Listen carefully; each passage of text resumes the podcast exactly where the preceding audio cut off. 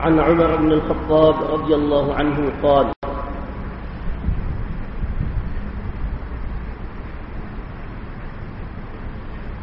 بينما نحن جلوس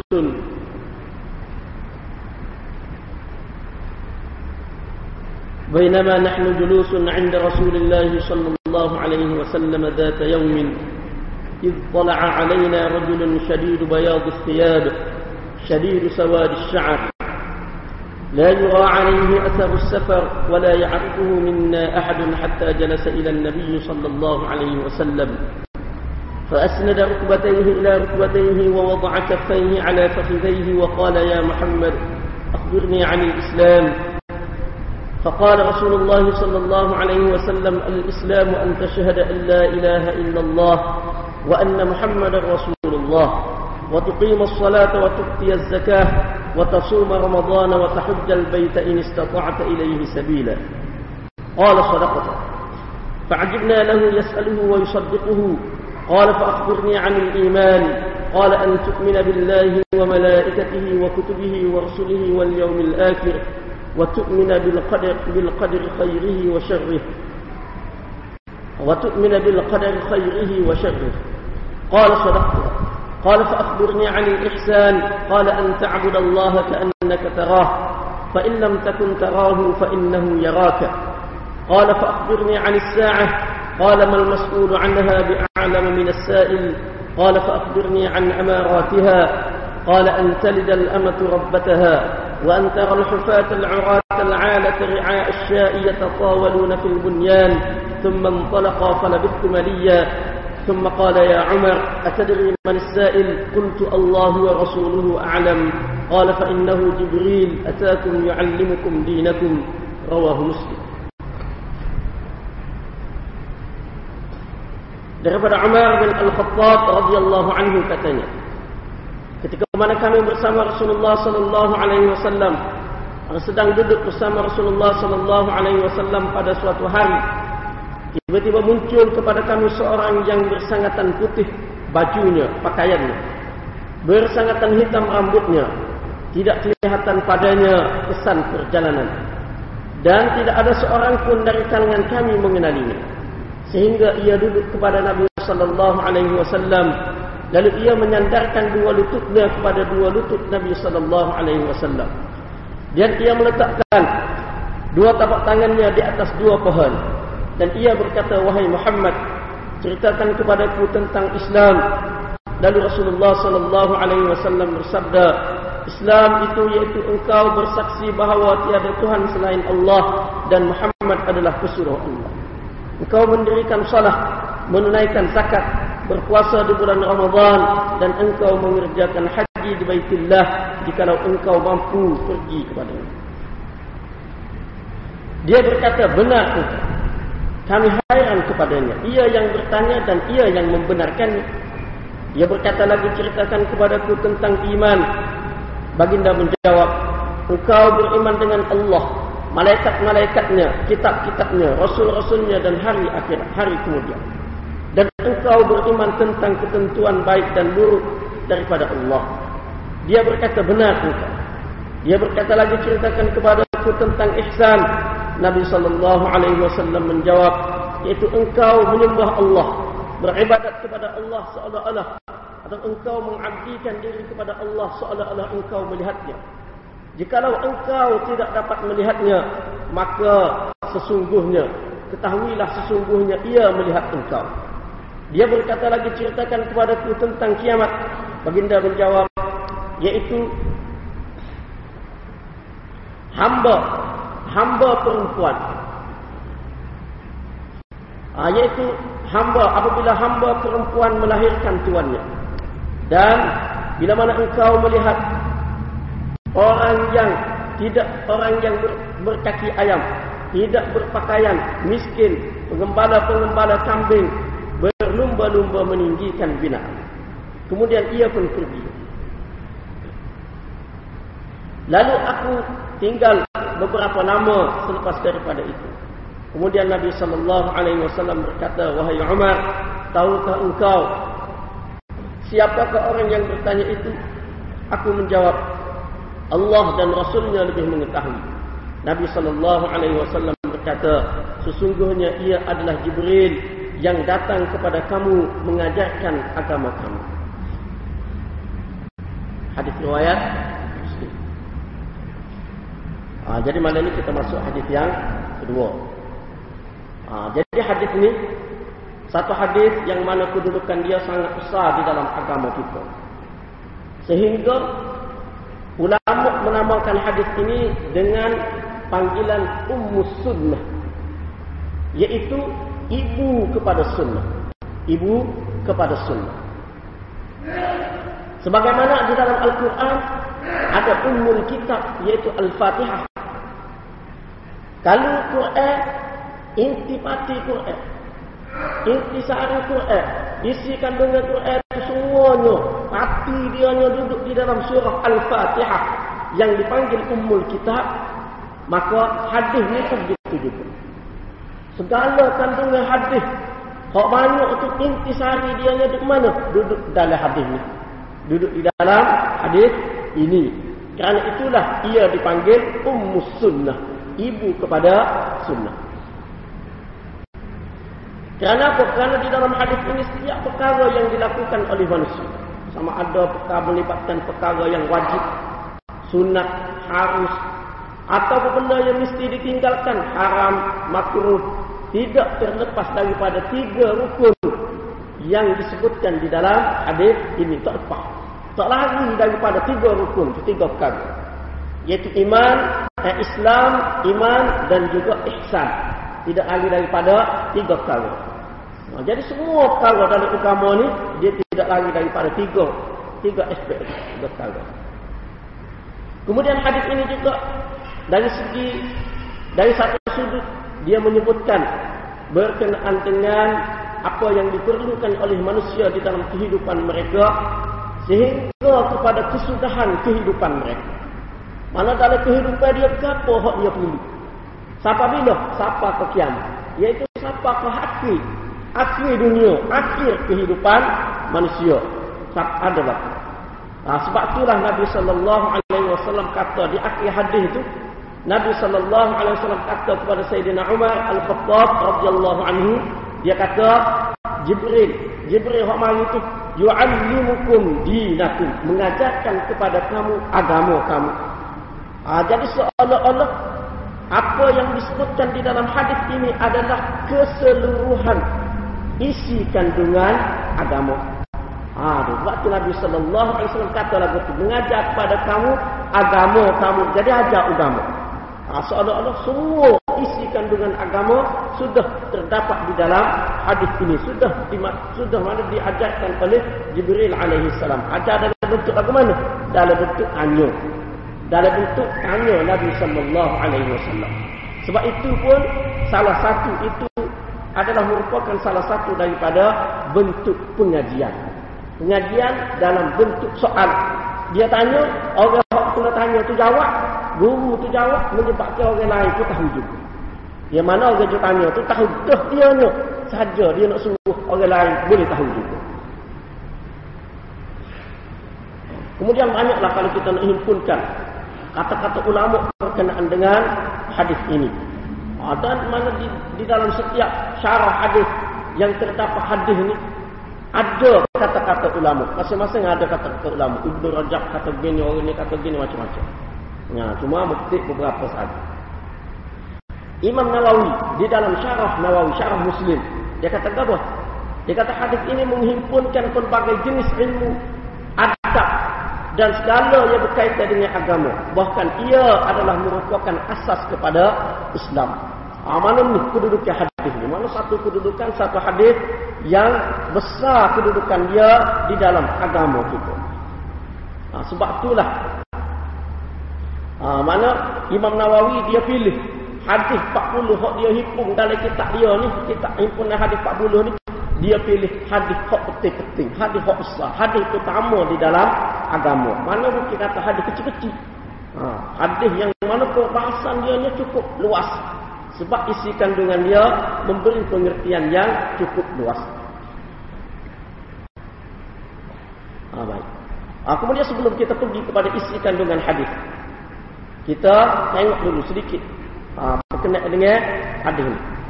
Iaitu hadis ini cerita daripada Sayyidina Umar radhiyallahu anhu. Dia cerita ketika mana mereka bersama dengan sahabat radhiyallahu anhum, dia tu ha, mana sahabat-sahabat radhiyallahu anhum ketika mana bersama dengan Nabi sallallahu alaihi wasallam pada suatu hari. Ha, duduk buah-buah duduk ha, mana bersama dengan Nabi. Mana di sini kita tengok Nabi sallallahu alaihi wasallam bukan seorang yang besar, besar diri ke apa ke tidak. Ha, mana dia boleh duduk bersama dengan uh, sahabat-sahabat radhiyallahu anhum. Tidak kata uh, jadi asing. Tidak mesra bukan, tapi mesra. Sahabat Nabi ni dia mesra dengan sahabat-sahabat. Tiba-tiba muncul seorang. Seorang itu putih sangat pakaian dia. Kita sangat rambut dia. Ha, sebab apa dia sebut lagu tu? Ini adalah gambaran kepada seorang yang mana tidak mari jauh. Tidak mari jauh. Sebab zaman itu, zaman Nabi sallallahu alaihi wasallam zaman itu Zaman kuda bukan zaman kereta serupa kita. Kita tak apa. Mari jauh pun naik kapal terbang. Sedih pun tak kuasa. Eh, ah, kalau kita jauh pergi, naik kapal terbang, duduk dalam ekor. Tak debu sikit abuk. Tak kena tebus putih pun zaman kita. Tapi zaman sahabat-sahabat radhiyallahu anhum dahulu, jalan kalau jalan jauh, rambut hak hitam jadi putih. Rambut hak kemah jadi resih. Sebab apa? Sebab jalan tengah pada pasir. Naik pula naik utak. Ha, itu keadaan rambut. Baju kalau putih jadi hitam baju. Debu. Berdebu. Jadi dia ni ni nak kata mari jauh, tidak pasal orang mari jauh. Sebab apa? Sebab baju putih molek, rambut hitam molek. Ha ni bukan jenis orang mari jauh. Orang dekat ini, orang dekat luar. Orang kawasan ni jadi. Ha mana orang kawasan sekitaran Masjid Nabawi Situ dah tempat dia. Tapi nak kata dia ni orang dekat, tak juga. Sebab apa? Tak ada seorang pun dari kalangan sahabat-sahabat kenal dia. Tak ada seorang pun kenal. Eh, siapa dia ni? Mari mana ni? Ha, jadi tidak diketahui. Orang jauh pun tak, orang dekat pun tak. Ha. Ha, keadaan orang hok mari ni. Iaitu Jibril alaihi salam. Kemudian dia duduk kepada Nabi sallallahu alaihi wasallam duduk tu begitu rapat sekali. Sehingga ha, mana melagakan dia melagakan lutut dia kepada lutut Nabi sallallahu alaihi wasallam. Dan dia letak tangan dia tu atas paha dia lah, atas paha dia. Mana beri perhatian. Amal sini dia nak tunjuk satu adab di dalam belajar. Adab di dalam belajar iaitu berpakaian kemas. Ah ha, kemas. Moga tidak mari jauh. Eh, mari dekat. Kalau jauh pun tak ada masalah. Naik kereta dia. Ah, ha, ekor tutup mahmi. Ah, ha, jadi mana pakar tu kemas. Lepas tu duduk tu berada duduk dalam keadaan memberikan perhatian. Duduk letak tangan atas pohon. Mana beri perhatian. Ha, beri perhatian. Mana tidak kata duduk dengan nanda lah ke belakang ke apa. Tak. Ha, tidak. Mana ini adab. Mengajarkan adab di dalam menuntut ilmu. Ha, dari segi berpakaian, dari segi duduk, dari segi uh, mana. Ha, beri perhatian. Kemudian selepas daripada itulah dia bertanya berkenaan dengan Islam.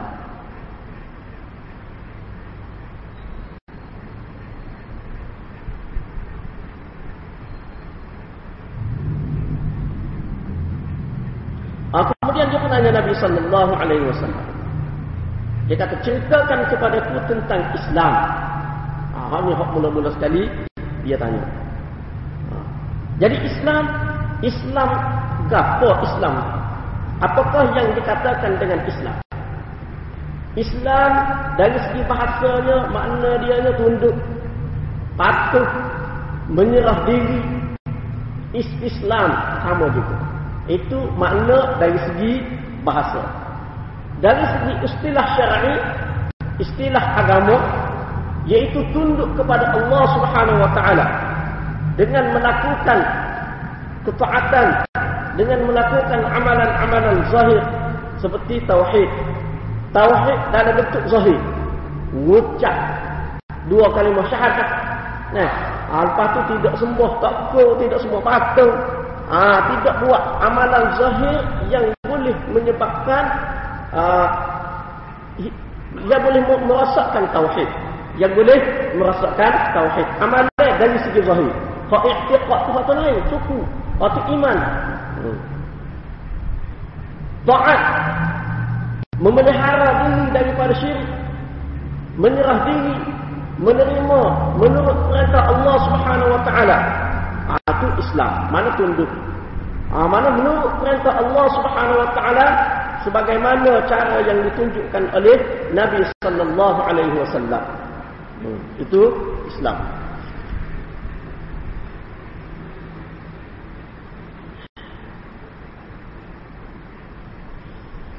Dan juga di samping itu tidak menunjukkan sikap keras kepala. Ha, mana Islam juga. Tak sih, tidak mahu tunduk kepada Allah Subhanahu Wa Taala dari segi zahir. Tidak menunjukkan keengganan dan juga kedegilan di dalam dari segi zahirnya di dalam menerima perintah Allah Subhanahu Wa Taala.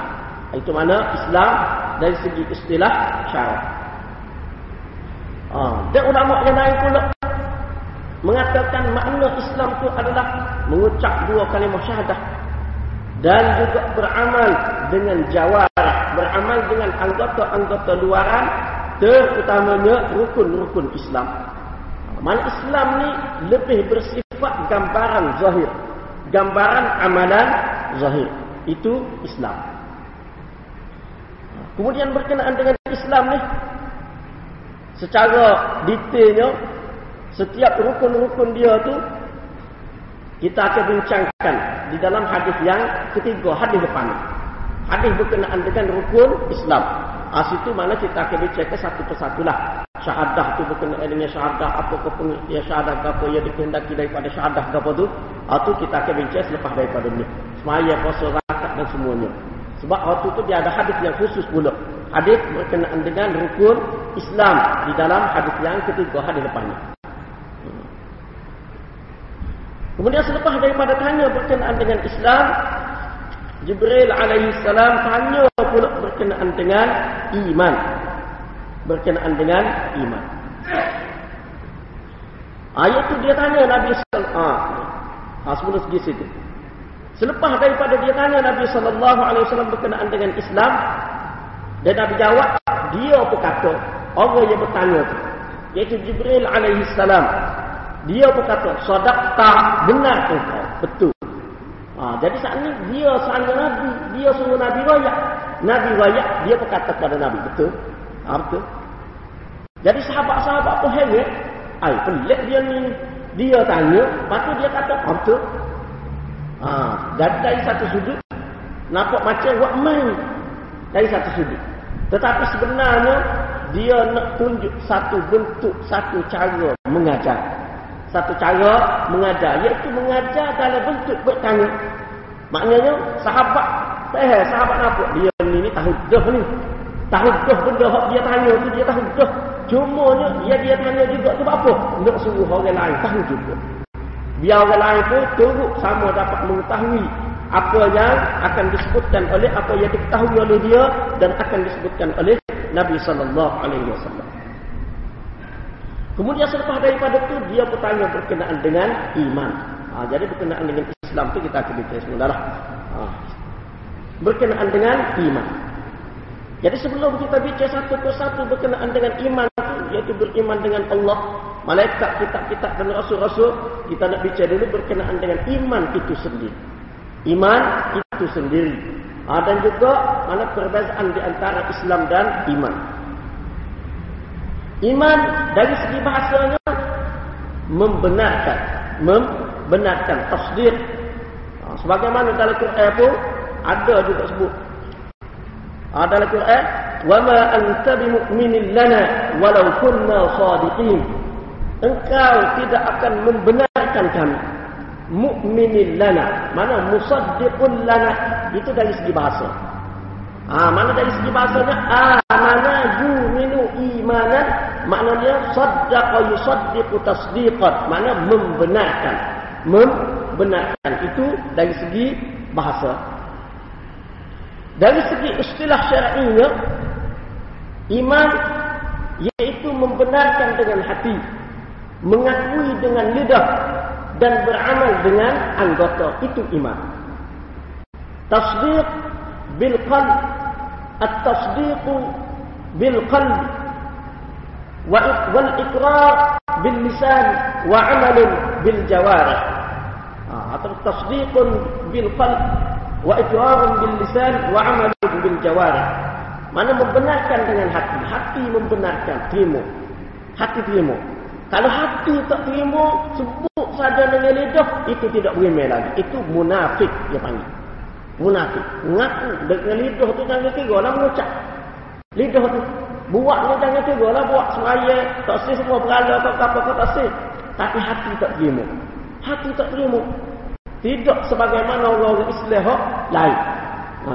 Jadi hati tidak terima, hati tidak membenarkan, maka dia itu bukan Islam. Tetapi sebaliknya, dia adalah munafik. Dia adalah munafik. Mana iman dari segi istilah syar'inya, dia kena gabungan daripada tiga-tiga. Gabungan daripada tiga-tiga ni. Iaitu membenarkan dengan hati, mengakui dengan lidah, lidah mengucap, lidah terima, dan juga beramal dengan anggota. Anggota pun begitu juga.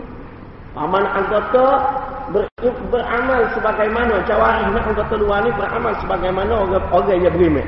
Tidak sembuh, tidak melakukan perkara-perkara yang boleh menggugurkan keimanan. Ha, jadi inilah pendapat jumhur ulama. Kebanyakan ulama yang mengatakan bahawasanya iman itu adalah murakkab. Ha, murakkab. Maknanya dia itu iman itu adalah tersusun daripada tiga ketiga-tiga anggota. Walaupun ada juga ulama di kalangan ulama ahli sunnah wal jamaah ada yang mengatakan iman itu basir. Iman itu dia tidak kembali tidak ke apa. Iman itu semata-mata membenarkan dengan hati sahaja. Hak lain itu sebagai penyempurna keimanan sahaja. Ada yang mengatakan begitu. Ha, tetapi hak jumhur, hak kebanyakan ulama mengatakan iman adalah murakkab. Mana susunnya daripada tiga itu gabungan daripada tiga ketiga-tiga perkara tadi. Ha, jadi hak ni kalau kita tengok di dalam kitab-kitab tauhid, ha, dia ada bahas lah ni. Ha, sama ada dalam tauhid asy'ariyah ke ataupun tauhid salah salah ke dia ada bahas. Ha, bukan dengan hak ni ni. Lagu mana dia tu kalau dia beri medah tapi tak sing ngucap lagu mana dia keadaan dia tu di sisi Allah Subhanahu Wa Taala tu lagu mana? Oh tu dia bahas lah. Waktu dengan panjang lebar, tengok situlah tepat dia. Ha, situ. Sini kita ringkas sepintas lalu. Kemudian iman itu boleh bertambah dan program mengikut amalan seseorang. Mengikut amalan seseorang. Ha, mana kadang-kadang iman itu tambah, kadang-kadang iman itu program. Ha, jadi hak ni ni dalil dia kalau kita tengok di dalam Al-Quran banyaklah di dalam Al-Quran ayat-ayat yang menunjukkan bahawasanya iman itu boleh lagu tu dia meningkat dan juga dia menurun. Seperti Allah Subhanahu wa taala berfirman, "Innamal mu'min innamal mu'minuna alladhina idza dzukira Allah wajilat qulubuhum wa idza tuliyat 'alaihim ayatuhu zadatuhum imanan wa 'ala rabbihim yatawakkalun." Orang mukmin ni orang mukmin hak suatu. Lagu mana keadaan dia? Iaitu bila mana disebutkan Allah gementar hati-hati mereka. Sebut Allah getar hati takut kepada Allah Subhanahu wa taala. Dan bila mana dibacakan kepada mereka ayat ayat-ayat Tuhan mereka. Zadatuhum imana. Ayat-ayat itu menambahkan kepada mereka keimanan. Mana bertambah keimanan? Bila mana baca ayat Quran Bertambah keimanan dia. Wa ala rabbihim yatawakkalun. Dan mereka bertawakal kepada Tuhan mereka. Ha, jadi itu berkenaan dengan iman. Mana iman ni dia boleh bertambah dan juga boleh berkurang. Ada ketikanya dia kurang, ada ketikanya dia bertambah.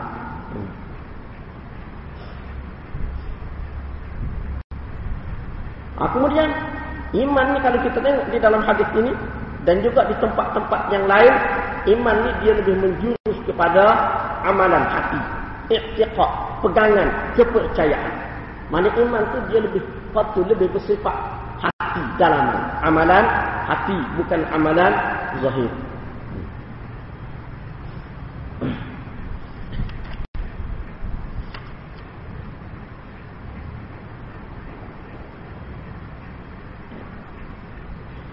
Ah, kemudian saat ini kita tengok mana mula-mula sekali Jibril alaihi salam dia tanya berkenaan dengan Islam. Kemudian dia tanya pula berkenaan dengan iman. Dan jawapan Nabi sallallahu alaihi wasallam menunjukkan bahawasanya dua-dua itu adalah perkara yang berlainan, perkara tak serupa. Lain-lain. Iman lain, Islam lain. Jadi apakah perhubungan di antara kedua-dua itu? Setara mana hubungnya di antara kedua-dua? Adakah kedua antara kedua-dua itu memang tidak sama seperti ataupun ada juga keserupaan di antara kedua-dua? Ha, jadi iman dan Islam ni adalah dua perkara yang disebutkan oleh ulama-ulama kita iaitu apa dia? Iza ijtama'a iftaraqa wa idza iftaraqa ijtama'a mana bila mana dia disebutkan bersama sebut sekali iman tersebut Islam tersebut dua-dua sebut sekaligus. Serupa dalam hadis ini dua-dua sebut. Ada belaka Islam tersebut iman tersebut iftaraqa dia akan beza. Dia akan memberikan makna yang berlainan suku jadi. Ah suku jadi tidak sama. Ah, jadi seolah-olah dua perkara yang berlainan. Tetapi bila mana disebutkan secara berasingan, sebut saja. Saja sebut. Ha, tidak sebut dua-dua. Ya ayyuhalladzina amanu wahai orang-orang yang beriman innamal mu'minun orang-orang beriman hanyalah ha, ataupun Ya ayyuhalladzina amanu dkhulu fis silmi kafah masuk dalam Islam. Al muslimu lil muslimi apa? Ah banyak apa tu tu. Mana sebut so? Sebut so tidak sebut dua-dua. Bila mana disebutkan secara berasingan iaitu idza taraqa ijtama'a maka kedua-duanya berhimpun mana ia saling merangkumi di antara satu sama lain. Mana kalau sebut dua-dua di suatu tempat tu dalam hadis seperti dalam hadis ni iman tersebut Islam tersebut maka dia jadi pisah. Suku-suku jadi. Benda lain-lain. Tapi kalau sebut salah satu je Islam sahaja, Muslim sahaja, ataupun iman sahaja, mukmin sahaja. Seperti dalam ayat tu, ya ayyuhallazina amanu, wahai orang-orang yang beriman. Jadi orang dia mereka orang Islam tak termasuk ke? Tak termasuk juga. Termasuk juga. Mana bila mana disebutkan satu sahaja, maka dia akan saling merangkumi di antara satu sama lain. Di antara satu, sama lain. Mana kalau sebut iman sahaja, maka Islam sudah masuk bawah itu. Ataupun kalau sebut Islam sahaja, maka iman sudah masuk bawah itu. Mana dia saling merangkumi di antara satu sama lain bila mana disebutkan salah satu daripada kedua-duanya. Kerana itu, mana salah satu kalau disebutkan, maka dari segi ta'rifnya, dari segi ta'rif, dari segi definisi dia. Ha, saat ini kalau kita tengok dari segi ta'rif, suku-suku apa? Sebab sebut sekali. Tapi kalau sebut salah satu, Maka dari segi ta'arif dia, dari segi pengenalan dia, dari segi definisi dia, dia akan merangkumi keseluruhan agama.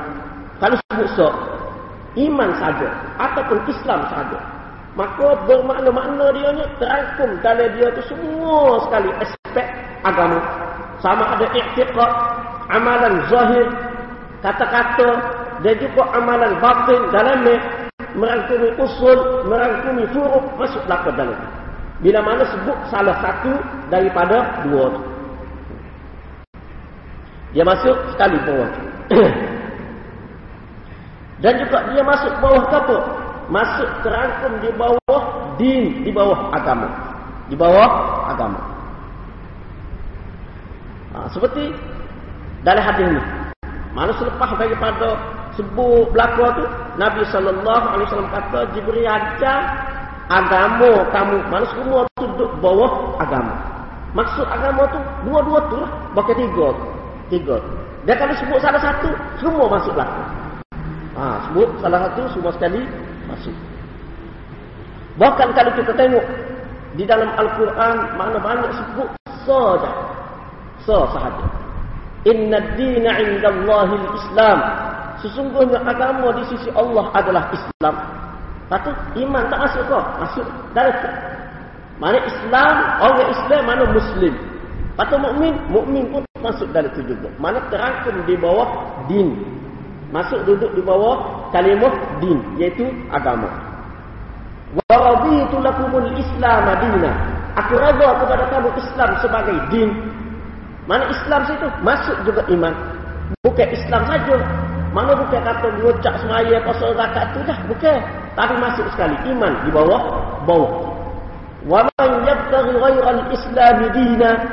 Ha, siapa yang cari selain daripada Islam sebagai agama, mana masuk juga iman bawah. Walaupun sebut so. Ha, jadi dia ni mana kalau sebut salah satu daripada dua tu, maka yang satu lagi terangkum di bawah dia. Hmm. Ha, kemudian di dalam membicarakan berkenaan dengan keimanan, kita kena tahu juga perkara-perkara yang boleh merosakkan keimanan. Ha, mana sebelum kita tahu ciri-ciri iman, salah satu-satu ciri iman, beriman kepada Allah, beriman kepada malaikat, beriman kepada oh, kita dan sebagainya tu, kita kena tahu juga. Kita perlu tahu juga apakah yang boleh merosakkan keimanan. Yaitu dosa yang boleh merosakkan keimanan.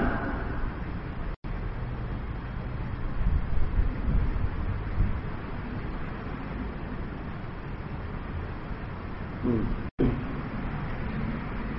Oh, sebab benda ni kadang-kadang tak sedar. Kita tak sedar. Dia tak tahu. Dia dia menyedihkan kadang-kadang orang tak tahu, tak sedar tu bukan orang biasa. Orang utama pun tak tahu benda tu. Ah, tu itu. Siapa begitu sekali tak ada dia.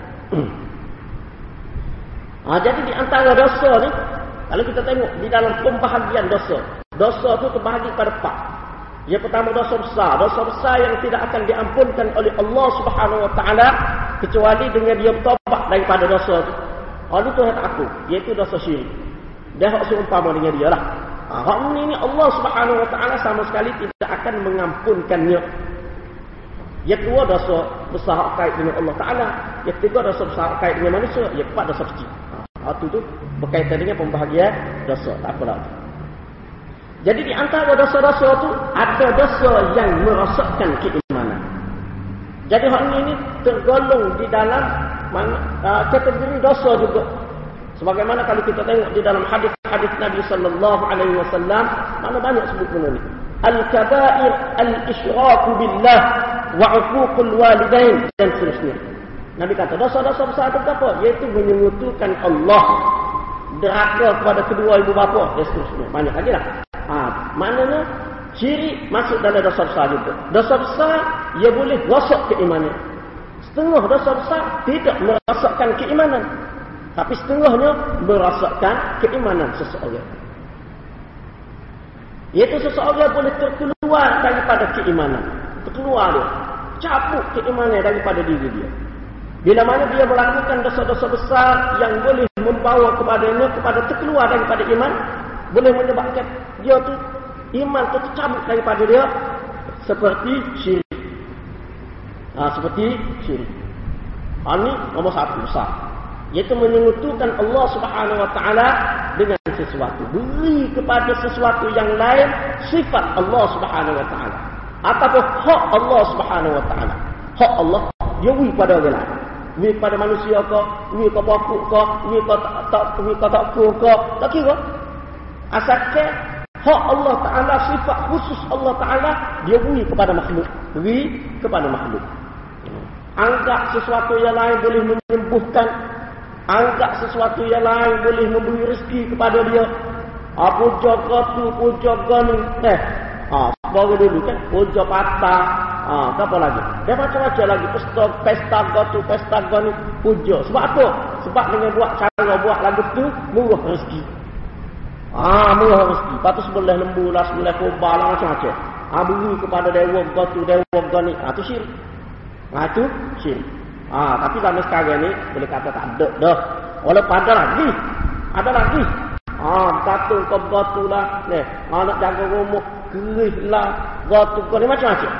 Ah, macam-macam. Unsur-unsur syirik. Ah, tu. Datang kepada sesuatu yang lain dan angkat benda tu. Boleh jaga dia. Ah, lebih lagi daripada Allah Subhanahu Wa Taala. Hmm. Ah, jadi waktu ni mana? Dia kata-kata benda tu ada juga. Apa kita kata? Bahang-bahang dia sikit sebanyak dalam masyarakat kita ada.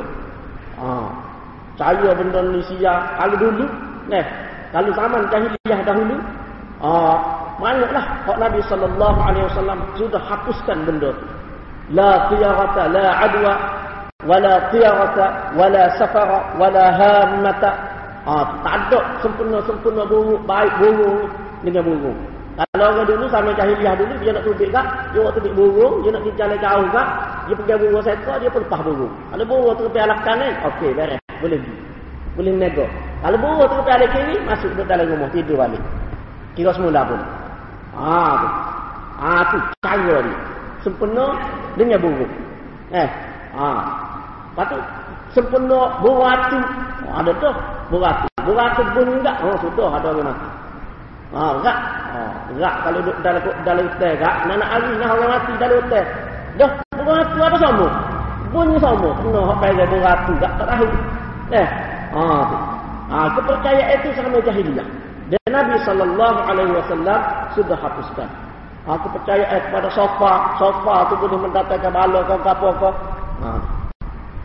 Kalau kita tak ada juga bawa nitah lah. Eh. Ah, bawa nitah kat usul selalu sudah kerja. Sudah kerja untuk semula kata masuk dalam skin kan, boleh kata. Ah, tu. Oh, kalau duduk dalam tak, tak pergi mana lah. Bawa banyak. Eh, nitah macam. Oh, tubik nitah, tubik nitah. Hmm. Tak ada senyap rumah. Ha, jadi itu semua itu kepercayaan-kepercayaan yang boleh membawa kepada syirik. Ha, kepercayaan yang berlebih-lebih pada bomo kita kata. Ha, bukan kata benda itu tak boleh. Boleh. Ada keharusan dia dengan batas-batas yang ditetapkan oleh ulama-ulama kita. Tapi percaya lebih-lebih. Sikit-sikit kat bomo. Sikit-sikit kat bomo. Ah, benda hak tak kait, tak ada satu, tak tahu satu tahu, tak ada kena mengena pun bomo. Habisnya bomo. Kalat meja kursi habis dia bom. Nah, ah habis dia bom. Ya tu bom tu pun anak dia pun tak tahu biasa. Ah nak bom kali anak kita betul dah. Nah, ha semua bom lah. Segala segi. Oh semua segi kata dengan tu bom. Ah jelas juga. Benda tu tidak salah, tapi berlebih-lebih terlanjur percaya benda tu tu. Hak tu yang menyebabkan jadi salah. Itulah yang menyebabkan jadi salah hati tu. Hmm. Nifak i'tiqad. Ha, ni pun boleh menyebabkan terkeluar daripada iman. Ha, dari segi zahir nampak macam ni. Sebab kita. Sebab kita, eh, kita ilmu. Ha, begini. Tapi dalam hati tak percaya. Tidak percaya. Ha. Tasbih. Ha, tasbih. Ha, ni pun Allah kita tak tahu juga. Tak faham juga ha, ni tasbih. Tasbih ni apa? Iaitu menyerupakan Allah subhanahu wa ta'ala dengan makhluk. Perasaan ini menyerupakan makhluk dengan Allah. Bui sifat Allah kepada makhluk perasaan ini. Hak ini ni bui sifat makhluk kepada Allah. Ha. Hak ini, ini dulu lagi ada. Kalau sama Yahudi dulu. Ya, Yahudi dulu dia menyerupakan Allah subhanahu wa ta'ala dengan makhluk. Dia kata banyak lah. Antara contoh lah kita kata contoh. Dia kata Nabi Yaakob gacah dengan Allah. Gacah, gusti. Nabi Yaakob gusti dengan Allah. Allah kalah benar Nabi Yaqub. Ha. Jadi Allah tu dia yang boleh baca tu boleh gusti dengan orang geria Allah. Allah jadi orang. Ha, tasbih itu. Zaman jahiliyah dia kata Allah Subhanahu wa taala mempunyai anak. Anak tina dia, apa malaikat tu anak tina Allah. Ha, mana tasbih itu? Menyerupakan Allah dengan makhluk. Anggap Allah Ta'ala itu beranak juga. Ada bini. Sebab kita. Ha, sebab kita. Ha, dia banyak lagi contoh-contoh dia kalau dulu. Ha, orang Yahudi mengatakan, ha, ha, tak apa banyaklah. Tu, tu. Ha. Dan di kalangan kita pun berlaku. Berlaku. Baru-baru ni. Ha. Amal nak cerita lah sikit. Kesal juga kita pun sedih juga. Setara tu. Ha, sedih juga. Tak sepuah. Eh, tak sepuah kau setara tu. Ha. Ha, jadi kita bukan kata nak jatuh siapa-siapa, nak buruk siapa-siapa. Tidak. Tapi sebagai renungan kepada kita. Ha, masalah tahbih ni, tak peheh tu. Tak peheh. Ha, jadi kisahnya di sebuah sekolah agama di tempat kita ni lah. Ha, di tempat kita ni. Jadi ada ustaz dia tu. Duk mengajar di sekolah. Mengajar waktu kuliah maghrib. Ah, di asrama. Nah, duk mengajar. Mengajar pelik-pelik lah. Tarikat tu. Pelik-pelik. Sampai kepada peringkat mana dia boleh royak kepada pelajar-pelajar untuk guru dia boleh lukis gambar Allah. Untuk guru dia ataupun yang hebat boleh lukis gambar Allah. Dan budak-budak budak-budak pun ramah waktu dia. Mana ramah-ramah. Tak tahu apa pasal. Ah, dah ustaz kata lagu tu. Ustaz pun tidak kata salah, kita nak kata salah. Mana? Ya budak-budak. Nah. Ah, terima lah. Jadi sore ayah pelajar tu jumpa dengan ambo. Gini, supaya kita kamu gini gini gini gini lagu mana nak buat ni. Ah, jadi anak dia cerita ke dia. Ai, kata berat ni kalau lagu ni ni. Musyabbihah. Musyabbihah ni satu firqah dulu. Firqah yang terkeluar daripada agama sesat musyabbihah. Antara ciri dia ni ni menyerupakan Allah dengan makhluk. Jadi bila mana ayat kamu tu kamu pun ah, tak apalah kita kira lah. Kita tengah tanya. Pihak dia berwajib. Nah, ah, pihak berwajib, badan berwajib, ia menguruskan sekolah agama. Kita pergilah. Jadi melalui rekomennya, boleh lagi jumpa dengan pegawai dia. Naik jumpa dengan pegawai dia, ustaz. Ah, balik daripada luar negeri ke apalah. Ustaz. Ah, jadi kita pun Amo pun kita pun tak kecek lah mana amanya. Jadi ayah pelajar tu cerita lah. Cerita kepada pegawai. Pegawai tu kata, oh kita tahu. Ya pula kamu cerita. Masa saya jadi mudi situ, dia pernah mengajar ke budak lagu tu. Kita tahu dia pun tak sama cerita. Panjang lagi dia cerita pada kita. Kita peneng, amo peneng tengok. Hmm, tak ada apa kali lagu ni enggak. Ha. Jadi dia kata sama dia jadi muda situ, ustaz tu mengajar dia teguh ke budak-budak. Dia dia teguh dah, dia teguh ke apa? Dia kata tak usah mengajar lah benda-benda kilah lagu tu. Tak sesuai ke budak-budak. Apa sebenarnya? Hmm, cari lagu ni enggak? Benda kilah, kilah geria. Kena reti benda kilah, benda usul, benda buruk. Tak ni nak beza benda. Gapo ni hak tu. Tak ada kilah tu. Tapi terkeluar daripada agama bukan sekadar sesat. Dia kata hilang jadi maknanya dia tu dia tahu tu dua orang bertamu di sekolah tu dulu. Apa jumpa? Dua-dua raya oh, kita tahu dah dia tahu apa? Yang boleh mengajar lagi. Boleh mengajar asrama pun usalah asrama pun nung milik Ilik kecek ngayah budak tu. Ah tadi nak buat apa lah kita? Nak buat mana? Dia berkata hilang. Doklah kita nak mengajari dia di jabat dia. Leh, doklah kita nak ajar aku lah apa no no. Sahabat tu nak mengajari dia pun. Ah. Jadi benda tu tak tahu tasbih. Tasbih tu. Tak payah benda tu nak kata khilaf. Ngilip pada Allah. Lalu sekarang ni enggak budak-budak tak tahu nak jadi lagu mana. Tahu kesal dia. Kesal. Oh, sangat-sangat kesal. Sepatutnya ustaz ngaji luar negeri sepatutnya benda ni ni hotel dah ni. Oh hotel. Tak ada keliru dah. Bunyi tu pakai lopak selalu buah selalu. Ambil tendaka kapal-kapal ni duduk nyobui duduk ke lebih pula tu. Allah dengar kata Allah bagus pada lagu ni tak tahu budak nak jadi lagu ni ah tu kesal dia amat tahu pun oh, tak ngerti jadi tak ada kapal-kapal ustaz tu eh tak apa, pakai tu gitu. Ha, jadi kesalah. Jadi sepatutnya benda ni, ni semua kita tahu. On ini fardu ain, fardu ain. Bukan fardu kifayah. Fardu ain, tahu benda yang boleh merosakkan akidah, benda yang boleh merosakkan iman. Kena tahu hal ini. Baru tidak jadi sesat. Baru tidak jadi terkeluar daripada agama dalam keadaan tak khabar. Dia tak sabar. Dia ingat kita molek sekali ni. Padahal tak tahu. Ah, jadi sepatutnya semua kita tahu. Bukan ustaz saja. Orang biasa pun tahu. Benda ni fardu ain. Kita kena tahu belakang. Ah, ini perkara yang merasakan akidah. Tasbih. Ah, menyerupakan Allah subhanahu wa ta'ala dengan makhluk. Dia kalau boleh lukis gambar Allah, maknanya Allah tu lagu mana? Serupa orang boleh lukis. Serupa orang dia boleh lukis gambar dia. Ha. Jadi maknanya Allah ni serupa benda lain. Serupa pokok, serupa jet, serupa masjid, serupa rumah. Eh, serupa orang, serupa kandang, serupa lembu. Boleh lukis. Ada Ah, sedangkan Allah Subhanahu wa taala laisa kamitslihi syai. Tak ada serupa dengan dia. Tak ada apa pun serupa dengan dia. Ah, tu bukti dia, obat dia. Penawar kepada masalah akidah. Di dalam memelihara akidah iman seseorang. Hmm. Ah, jadi mana benda ni? Nak Ah, mencela Allah dan Rasul. Ah, ini dah sah boleh menyebabkan rosak keimanan ni. Ah. Mengkafirkan orang Islam. Ah. Mencela sahabat-sahabat. Ah, tak boleh. Cela sahabat. Ah, kalau kita tengok dalam kitab-kitab akidah dulu berkenaan dengan sahabat. Ah, berkenaan mawakif, mawakif ahli sunnah tak.